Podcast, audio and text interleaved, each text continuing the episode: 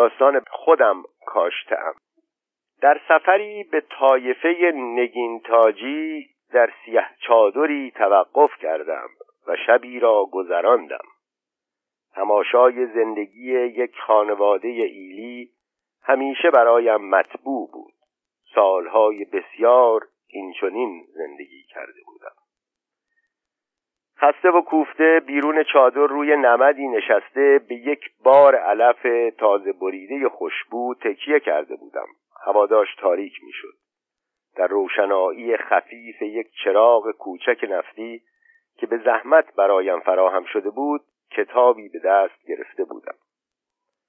کر اسب قشنگی برای علفها و گروهی از حشرات برای روشنایی دورم جمع شده بودند.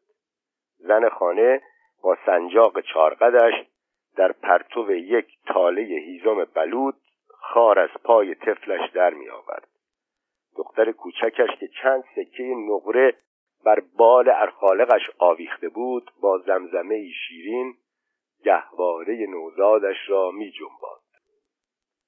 لالا لالا گل گندم تو ایجیکی ای خندم. یعنی تو می جهی من می خندم دختر بزرگش با های بالا زده چند میش را که تنگاتنگ در گوشه ای حلقه زده بودند می دوشید. صدای برخورد رشته های سفید و نازک شیر که با فشار منظم انگشتان دختر از پستانهای برآمده میشها بیرون می جهید با ظرف مسی در گوشم خوشایند بود دختر زیبا بود ولی کارش زیباتر بود در کارش شتاب داشت قطرات عرق بر پیشانی و چهرش می درخشید گله دیر رسیده بود هوا گرگومیش بود. پسری جوان با چوب بلندی که در دست داشت به دختر کمک می کرد مراقب بود که میشها فرار نکنند. میشهای با تجربه و پیر پاها را باز می کردند و آرام و مطیع پستانشان را در اختیار دختر می نهادند. ولی جوانها و کم تجربه ها می گریختند و با سنگ و چوب جوانک باز میگشتند. مرد خانه خسته از کار روز در گوشه چادر قلیانی به دست گرفته به خرمن کوچک گندمش که در کنار خانه گرد آورده بود مینگریست.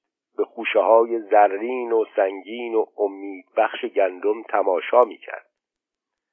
مرد زبده و زمختی بود. انگشتانی نیرومند داشت. کف دستش از هر سنگی سفتتر بود. عمرش را با شخم و شیار و داس و تبر گذرانده بود. سگی پارس کرد. مهمانی بر اصلی غزل و فربه رسید. شلاقی سرخ در دست داشت.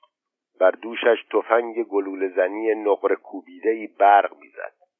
مرد برخواست به نشانه ادب سنگی به سگش انداخت. و مهمان را به داخل چادر هدایت کرد. اسبش را بر میخی بست دهنه را از سرش گرفت و توبره کاهی از پوزش آویخت. در کتری سیاهی آب بر آتش گذاشت وسایل چای را از جعبه هزار پیشه در هم ریخته کوچکی بیرون آورد. تنباکوی سوخته و کشیده را بر زمین ریخت و سر قلیان را پر از تنباکوی تازه و نمزده کرد. مرد در خیال مهربانی و پذیرایی بود. با مهمانش گرم گرفته بود. لیکن همین که دریافت که مهمان دعوی مالکیت دارد و از خرمن کوچکش منال و مالیات می‌خواهد چنان براشفت که دو چشمش دو کاسه خون شد. انگشتان سخت تر از فولاد و کف دست سفت تر از سنگش را به قزل سوار شلاق به دست تفنگ به دوش نشان داد و فریاد برآورد. خم کشتم وط نیدم. خودم کاشتم به تو نمی‌دهم.